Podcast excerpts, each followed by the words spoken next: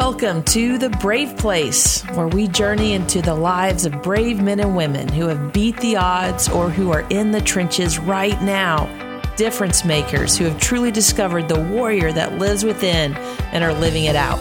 This is the place that will inspire, encourage, enlighten, and challenge that brave person that lives deep down within all of us and welcome back to The Brave Place. I'm your host, Christy Rodriguez. Today we are here with one of my favorite people on the planet. She is just doing some huge things for our community and helping victims of human trafficking. That's what we're talking about today. Parental discretion is advised. Um, we want you to stay tuned though, because this is about protecting our little people and ourselves and our communities. And with me today is Jenny Sorey. She's the founder of Hub of Hope, which is a an amazing nonprofit organization in Northwest Arkansas, and they're just doing awesome things. So, Jenny, thank you for being here today. Thank you for having me, Christy. It's it is a hard topic. I'm just so blessed that you have chosen to have us here today to talk to our community about this. Girl, I wouldn't have it any other way. You're an expert on this, and I can't wait to, to dive in because I think everybody needs to hear what we're talking about today. And I just want to read off a few stats about human trafficking. Number one, it's the fastest growing criminal industry in the world. Each year, the human trafficking industry makes an estimated $150 billion. The average age of entry in the U.S. into sex trafficking is 12 to 14 years old. And, and we are going to define human trafficking here in a minute. Um, most people have an idea of what it is, but I want to get a clear definition and understanding for all our listeners. Of the people enslaved in sexual exploitation, 98% are female, 2% are male, 46% of people know their trafficker or recruiter prior to being trafficked and what we're going to talk about that too um, the grooming process, right? An estimated one out of six runaways are likely child trafficking victims. And on any given night, this, this is astounding to me. On any given night, 41,000 unaccompanied youth, ages 13 to 25, will experience homelessness. It affects people of any ethnicity, race, religion, age, and socioeconomic status. So, Jenny, tell me what is human trafficking let's let's define that first well actually christy it's interesting because a lot of people believe that they understand what human trafficking is um, it has a very distinct definition, however. It's a long one. We probably won't have time to go over all of that today, um, but it was put out in the year 2000 under the Trafficking of Victims Protection Act. And to really kind of just sum it up, it is people selling people. Mm. It's the use of an individual for either labor or for sex in exchange for something of value. And so a lot of people believe that you have to um, actually cross a border um, for that to happen, that there's some type of maybe smuggling involved, but it literally can just be the receipt of an individual. So, really, it's people selling people. Mm. I know there are different forms of human trafficking. So um, we see um, labor trafficking and sex trafficking. Um, there's also organ trafficking. And we mm. think that these are things that happen so far across the ocean, and they do, uh, but they're also happening right here in the United States. We deal mostly with um, sex trafficking and mainly adult women survivors of trafficking under our victim response. But we do speak about all forms of trafficking in, in really hopes of prevention. Can you give me some examples just locally? We're we are in Northwest Arkansas, and human trafficking is definitely happening right here, um, right in front of us. So, how can we as a community be aware of signs around us? There are distinct markers and identifiers, and you know, those won't always be in place. You're not going to see all of them at one time. And just because um, someone maybe recognizes a marker and identifier that we talk about doesn't mean that that person is a survivor of trafficking. But some of the things that we look for can I tell you in a little story, Christy? Yeah. Okay. So we, I was actually at a serving. Um, it was in a low income area of, of our, our community. And while I was there, I was at the front of the serving line and I saw a man and woman approach the table. And the man had his hand on the back of the woman's neck. My my nanny always said at the scruff of the neck. You know, it's a mm. very um, strong hold, kind of controlling. It is. It's a controlling yeah. hold. Her eyes were downcast. She never looked up at me. They approached the table. I said, "Would y'all like to have some salad tonight? We're having salad and chicken. We're having some green beans and bread and dessert. But how about some salad?" She would never looked at me. She never spoke, and he spoke for her and said she doesn't eat that. Mm. I said, "Okay, how about some chicken or green beans?" And he said, "She's not going to have any of that. She's going to have bread and she's going to have dessert." And so, of course, those are all red flags. He's speaking for her. Her eyes are downcast. Um, as they turned away from the table, he actually had pulled her his hand down to the, the back of her, um, right at the at the back, and um, it exposed her neck. And on her neck was a tattooed barcode. Oh my goodness. Yeah. So we look for all those things. So you saw, you know, the downcast eyes, her not speaking, him controlling her, and then also what we call branding. And it's very common. It's an age old tradition of slavery. Um, but traffickers still brand what they believe is their property today. Wow. Well, obviously, just listening to that, she has several signs of human trafficking. And, and I do want to cover that really quickly, just some signs we can look for. And then I want you to tell me what someone can do when they see those signs. So let me read off a few here. Appears unreasonably fearful or anxious at the mention of law enforcement. Appears to be timid or afraid in the presence of a companion. Uh, signs of abuse, unkeptness, addiction, nervousness. Answers appear to be scripted. Um, does not want to say where they are staying or where they are from. They lack personal possessions. They have an unstable living situation. Maybe they live at the same place where they work. Um, there's a deep sadness or visible anger, signs of hostility and frustration. Uh, they avoid eye contact. Um, ID documents are a problem or an issue. Owner branding tattoo. Um, has in possession items of value that he or she cannot afford. So, those are several signs. And just in the story you just shared, that woman. She has several of those. Mm-hmm. so if i am in public and i and i'm checking that out um in perfect situation if i'm at a soup kitchen and i'm serving soup and i see that situation what do i need to do about it? Well first of all let me just tell you that none of us are wonder woman. That we're just not. I, she's my favorite superhero but we're not Wonder Woman. And so rescue really is not what we do. Um, we have to be very careful, even though we want to just dive right in and do something about it in that moment. We have to understand that because she is monitored, um, or he is monitored. I mean, this could also be a male victim as well. And so just because that person, you know, uh, looks like he or she may be a victim, we cannot just rush right in. Um, and so if that individual is in the presence of someone you believe is their trafficker, uh, the best thing that you can do is for you yourself to call the National Human Trafficking Hotline and report what you've seen. You can also call local law enforcement. If you're in the presence of something happening and it's an emergency, call 911. Now, if there happens to be a chance that you can get that person um, aside, you know, and you have an opportunity to be with them alone, away from their trafficker, uh, then it's always okay just to ask, Are you safe? And there have been many opportunities where we've had, you know, a chance to do that. We actually have little what we call bra cards or shoe cards, and on it, it just has a question um, that kind of leads them to wonder if it actually notes some of those markers and identifiers in question form. Is someone holding your documentation? You know, are you being forced to do things that you don't want to do? Is someone uh, paying someone else for services that you're performing? And then it has the National Human Trafficking Hotline on it. And if we're here local, we hand out the ones that have our own Hub of Hope helpline on it.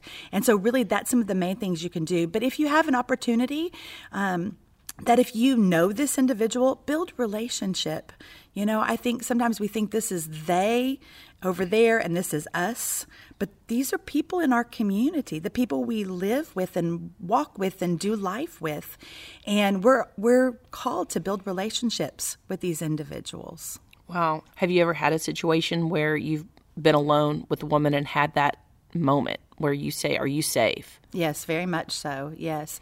We've had the opportunity um, to be able to actually, in that moment, ask her these questions. Um, she, uh, this particular individual was living homeless. She had been actually brought here from another state. Tons of red flags. Um, just trying to build rapport and relationship with her in a two hour time frame. She revealed that her boyfriend, the listeners can't see it, but it's air quote, boyfriend, brought her here from another state. And he was actually selling her out of um, a local laundromat here in the area. And um, we were able to, you know, help her get somewhere safe that night, um, some food, some clothing from all of our coalition partners that we're so grateful for here in our community, and then be able to get her back home to her family two days later. Yeah. Wow. And so I want to talk about that when you say we were able to, we being Hub of Hope. And I just love the name Hub of Hope because that's truly what you guys are. You you bring this place of hope for anyone that is suffering from human trafficking. And so what do you do? What services do, does Hub of Hope provide for these victims? Our mission statement is we work to bring healing and opportunities to victims of human trafficking and provide prevention and education to the community. And if you listen closely, that is the H O P E healing, opportunities, prevention, and education. And so we actually do that um, under kind of what we call two arms. One of those is our victim service arm, where we answer a helpline that is available to anyone who feels like they're in the presence of a potential victim or a victim themselves. Um, we also have a victim response team and um, they actually go out to meet those potential survivors when we actually get a call from the helpline or from one, of our coalition partners. We have a relocation and a safe transport team, and so um, we're able to actually go pick up that individual from the place that they're at and take them to a safe place. We have what we call the hub staff team, and we were remotely operating, but in 2019, we were actually able to secure what we call the hub. And it works as an office for us, a place for us to meet uh, with our survivors and as a team, but it also provides a 72 hour crisis center. And so when we have someone who doesn't have an immediate safe place, we're able to bring them there, give them a place to rest, a place to eat, and then we work on next step plans for them. And so um, we also have a hope advocacy team, and it's just kind of a way of saying a mentor. And so it's individuals who will walk that path of restoration and healing with that survivor. And then we have what's called a survivor support group because I don't know if you're like me, but when you've been through something, sometimes you just feel like I must be the only one feeling mm-hmm. like this. And mm-hmm. so many of the survivors we work with, that's exactly how they feel. And they said it would be so nice to be able to come together with other survivors and who've experienced the same things that I have. And so that's what Survivor Support Group is all about. And then we have a prevention and education arm uh, where we do outreach we have a team that goes into detention centers and uh, just provide conversation about human trafficking. And it's so important because many of those um, individuals that we speak with um, who actually are victims don't recognize themselves as well, a victim of a crime. And so that SEEDS team is so important. And then lots of education and awareness. And we have a Parents Against Child Trafficking initiative who actually helps support parents um, to have those crucial conversations of prevention with their children. Mm-hmm. Well, I think that is so powerful. What strikes me is the manipulation involved with the trafficker. It's so true, Christy, because many of the individuals that we work with, you know, they have been taught, and some from a very young age, abuse happening very young in their lives while their brain is still developing, right? And so they have been made to believe that this is the life that they deserve and so much shame and so much guilt. And so that's part of the tactic of a trafficker is making that individual, that victim believe that this is her or his value or worth. And um, really the incidents that we work with, the type of trafficking we work with mostly is sex trafficking. And if I'm okay to say this, what we're talking about is forced prostitution. Mm. The trafficker, who is a pimp, um, begins to uh, build relationship with this individual, um, they will create great trauma bonds. And I don't know if you know much about trauma bond, but that victim will believe that they are in relationship with this trafficker. Um, they want to do the things to make that trafficker continue to love them. Um, although we know it's not real love, it is empty love, is what we call that. And so he will, um, in the, the grooming process of that, um, he will buy her nice things. Uh, he will take her out to eat at nice dinners. Uh, they will rack up a lot of credit. And um, what happens over time is he will begin to isolate her from those people that truly are her support group. Um, oftentimes lots of abuse addiction happens and so that's a huge tactic is to get his victim um, a addicted to a substance where she has to continue to come back to him for that. Um, over time, during that grooming process, the, ta- the tides will turn, and um, he will actually say, "If we want this life together that we've always wanted, now you have to help us. You have to help me pay back that debt that we've been, you know." Mm. Just creating this incredible dependency. In, incredible dependency. Mm-hmm. Yes, yes. But it begins with what looks like love and true affection and attention. Um, but then it moves into really revealing itself. But many of those uh, survivors are so attached to that trafficker because of those trauma bonds that it's very hard to break away from that. And so, I mean, we have had uh, some clients that actually work very reputable, beautiful jobs during the week, but that are actually trafficked on the weekends by their boyfriend. Unbelievable. And so, for them to actually understand that this is a crime against them um, is a huge realization. And it's the first step for them to be able to actually recognize that there can be freedom and healing and restoration. There is someone listening who is caught in human trafficking. And what would you tell that person? What would be the bravest thing they can do right now? It's not always easy to um, attempt that fleeing. Um, but I would say that as an encouragement, there are people who understand, they see you, and that there is hope. And we say that always. We are about hope. There is hope. And so um, we say, call, call that helpline. Be able to reach out to somebody that you trust, that there is hope for that. There is freedom, there is restoration, that you are a precious, precious gift and that the Lord has designed a purpose for you. What you've experienced so far, this victimization is not your worth and your value. That there really is not, a price cannot be placed on you. Um, you are priceless and a creation of God. And so um, we just speak hope. Mm-hmm. Well, I want to talk about PACT, um, which is Parents Against Child Trafficking. And, and I want to talk about how we can protect our kids. Right. So, Parents Against Child Trafficking is an initiative we that um, we umbrella Hub of Hope umbrellas that, and so we support that initiative. It's actually run by Barbara Gregory, and she developed that particular initiative. And she is, as a mother herself, wanted to provide prevention, you know, for her own daughter in her home. As she began to learn about human trafficking, she thought to herself, that could be my daughter. That could be anybody's daughter that this happens to.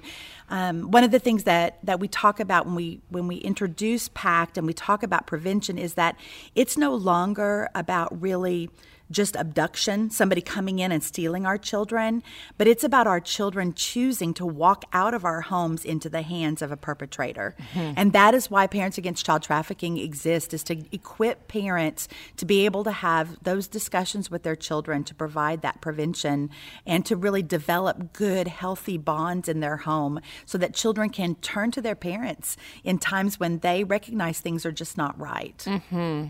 Education, education, education. When we know better, we do better, right? That's right. That's so right. So when someone's grooming a child, what does that look like? Really, sometimes it's very much the same um, because that grooming process is all about building some type of relationship. That trafficker takes that time to build that relationship, that trust. That trust, exactly. And vulnerability is so high in those young years. And so remembering that um, human trafficking is exploitation of vulnerability. And so it's been a long time since I've been a teenager, but I work around them, I see them, you see the vulnerability.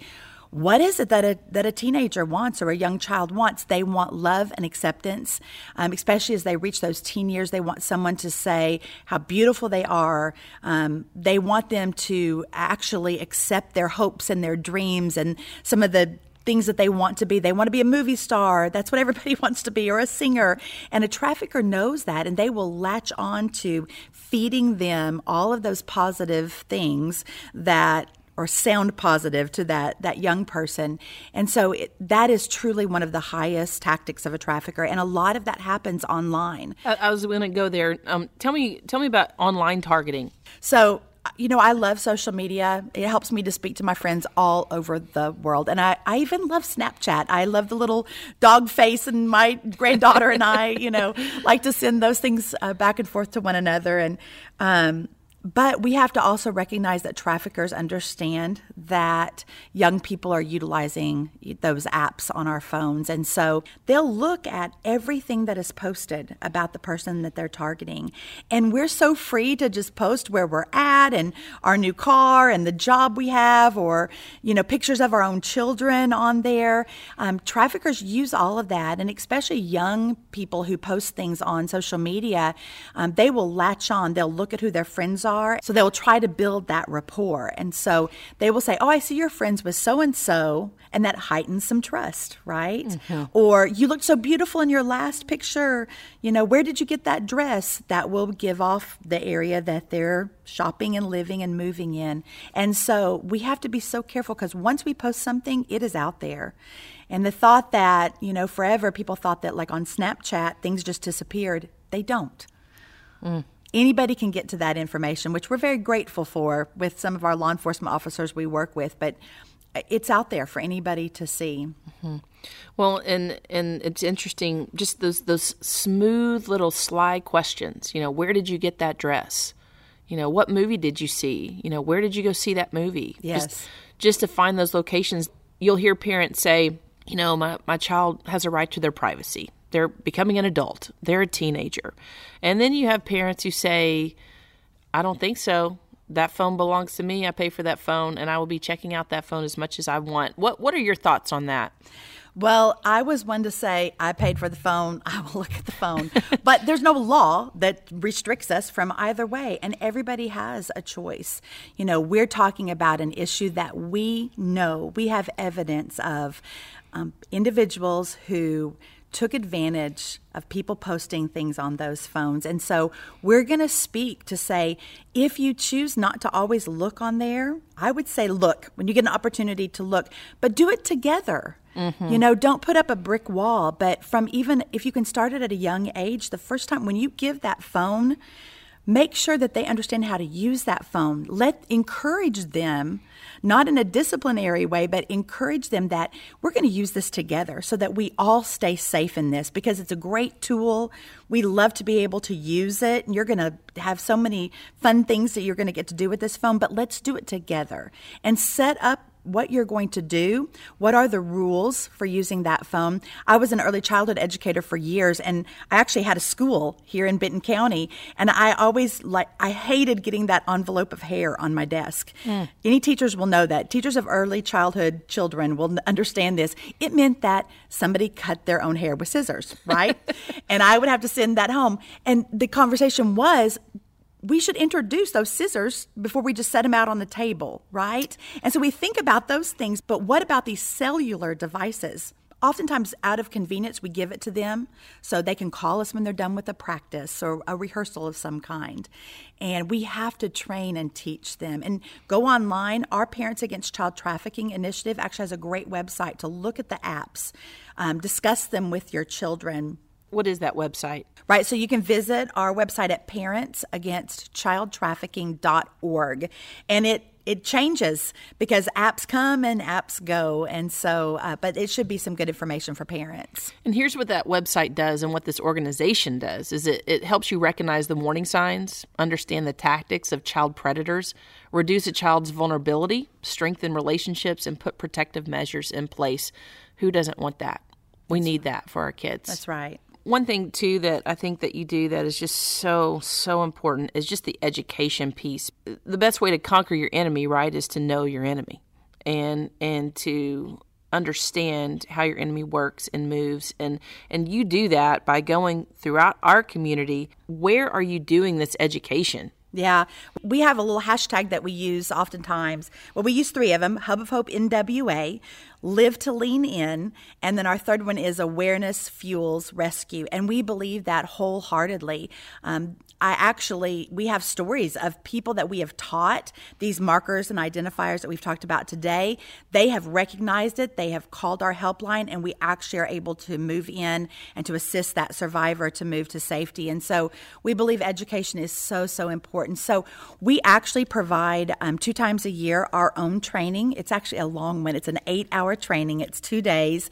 And so we love to be able to just really educate deeply. So we go into all the things we've shared today, but on a deeper level. But we also invited in to churches, uh, community groups, small Bible studies. In the state of Arkansas now, there was a legislation passed that every teacher has to have at least 30 minutes of in service every year regarding human trafficking.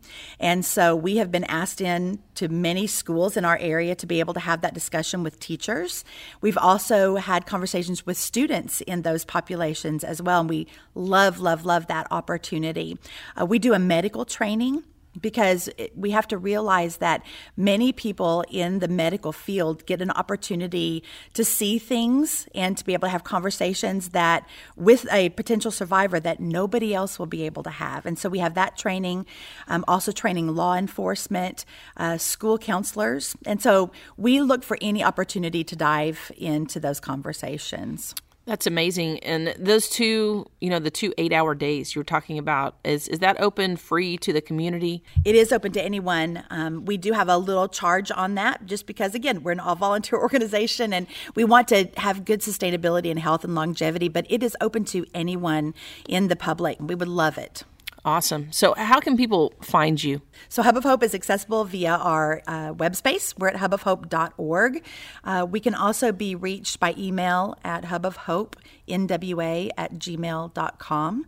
And we also can be reached by phone. So, our number is 479 640 0022. And if you feel like you're in the presence of a potential survivor, our helpline is 1 405 582 0759. And we try to answer that 24 7, but doesn't always happen, but we welcome people to call. Well, what you're doing, Jenny, is just such an impactful movement within our community. There's so much more awareness now in Northwest Arkansas than ever before. And if we could just have Jenny's everywhere in all these different locations across the country, we could truly change the landscape of human trafficking and fight it like never before. And I just want to say thank you for everything that you're doing, for stepping up and saying, Yes, Lord, I will do this and I will lead the charge because it truly has made such a difference. And I know in our community, and, and it's just spilling out throughout the world because all the people that you're educating, that goes to the next person and that goes to the next person. So just thank you. You're so welcome. And I just I just want to tell you, Christy, also that, you know, I think that it would be really good for the community to understand that it's not just a calling for one person or one organization, but it's a calling for all of us. At Hub of Hope, we say live to lean in. And that came to me. I was overseas, I was approaching the train. I love to ride the train. We need a good train system where we just pop on the train. But you know, it in this beautiful voice, you know, it comes over the intercom and it says, Mind the gap between the train and the platform in a much more beautiful tone than what I just gave you. That's pretty and good. And I thought to myself, what does it mean to mind the gap? What is the gap? And of course, I'm looking down into the gap, and it's a big space that the train is going to take up when it approaches the station. And it says to mind it, be careful of the gap. And I thought, why would I need to be careful of it? Well, if you've ever looked into the gap at the train station, it is dark, it is dirty. There are things moving in there that I could probably, I really couldn't identify. If I fell in, I would be exhausted trying to get out. And what I believe is the Holy Spirit in a still small voice. He said, Jenny, what if instead of minding the gap, I call you to stand in the gap mm. for the vulnerable and the oppressed that live all around you and to be a voice to encourage others that that is what we as believers as christians are called to do is to lean in. So that's why we say live to lean in. Instead of scurrying around a person that's not like us or because we don't really know about that we kind of shove that into that place of out of sight out of mind. Why don't we lean into that? What a beautiful beautiful community we would be if we just encouraged living to lean in Wow, those are powerful words. Well, you are definitely on a brave journey. And when I think of brave, you definitely come to my mind. And, and thank you so much for joining me today. I, I hope that today's podcast will bring awareness to our community and beyond and and that more people will reach out whenever they need help or when they see warning signs. And if you do have any questions about what Jenny talked about today, please do not hesitate to check out her website, send her an email, call. uh, the helpline that she shared. And you can always email me at Christy at thebraveplace.org. And Christy is spelled C H R I S T Y at thebraveplace.org. Thank you again, Jenny. I've loved having you. It's always good to see you and chat with you. Any final words to our listeners? Well, I would just say that I wish I was the person that had butterflies and blooms and balloons, and we just talked about all happy things. um, but it's a hard, it's a hard topic. It is a dark topic, but I just appreciate the opportunity to share, and for the listeners who've listened today, and to know and remember that we do live in victory, and that all of those survivors that we talked about, so many of them are living in restoration and healing. There is restoration and healing, and it comes mainly through Jesus. Amen. Before we go today, I want to leave you with a final brave word and challenge and a clip of our next podcast. Also, if you enjoy our podcast here at the Brave Place, please subscribe, rate us, hopefully five stars, and leave a comment. It helps us know how much we're making an impact, plus lets you know as soon as a new episode comes out. And now for the final brave word and challenge. I just want to say that Jenny's hashtag live to lean in takes me to a powerful moment in scripture when Jesus was asked, Teacher, which is the greatest commandment in the law? Jesus replied, Love the Lord your God with all your heart, soul, and mind. This is the first and greatest commandment, he said. And then he said, And the second is like it love your neighbor as yourself. The entire law hangs on these two commandments. That was in Matthew 22, 36 through 40. The two greatest commandments are all about leaning in, leaning into God first, and then to our neighbors. We see that being played out so beautifully in Jenny's story with Hub of Hope as she has chosen to lean into God and others, and as a result, it's changing lives everywhere. So often we get caught up in the busyness, and it's easy to do because we have distractions like never before, endless amounts of information at our fingertips, consuming our time, and we forget to lean into anything else really. But I can assure you with utmost certainty, He's calling you. He's calling you to Himself, and He's calling you to help others. His entire law hangs on that. So, my challenge for you today is this get honest with yourself about what you're really leaning into. Are you leaning into God and others, or are you distracted by the many different distractions we can easily be pulled into? God wants to speak to you. He wants to work miracles through you, and I can promise you it's such a sweeter place than the distractions the world has to offer. Let's set up an atmosphere for the Holy Spirit to do an incredible work in and through us. Hashtag live to lean in. That's your brave word and challenge today. And finally, I want to leave you with a clip from our next podcast where we meet up with a dear friend of mine, Tamara Picasso. She's going to take us down her own personal journey of infidelity in her marriage and how turning to God opened doors she never thought were possible. Take a listen to be honest, there were multiple times in the six months that I just would wake up from this numbness. That's the only way I know how to describe it. I would wake up from this numbness and just break down and feel like, what have I done? Be sure and tune in. You'll love Tamara and what God has done in her life and in her marriage. It's quite a story. Thank you again for spending your time with us today. And until next time, have a brave day. Thanks for listening to The Brave Place, part of the KLRC Podcast Network.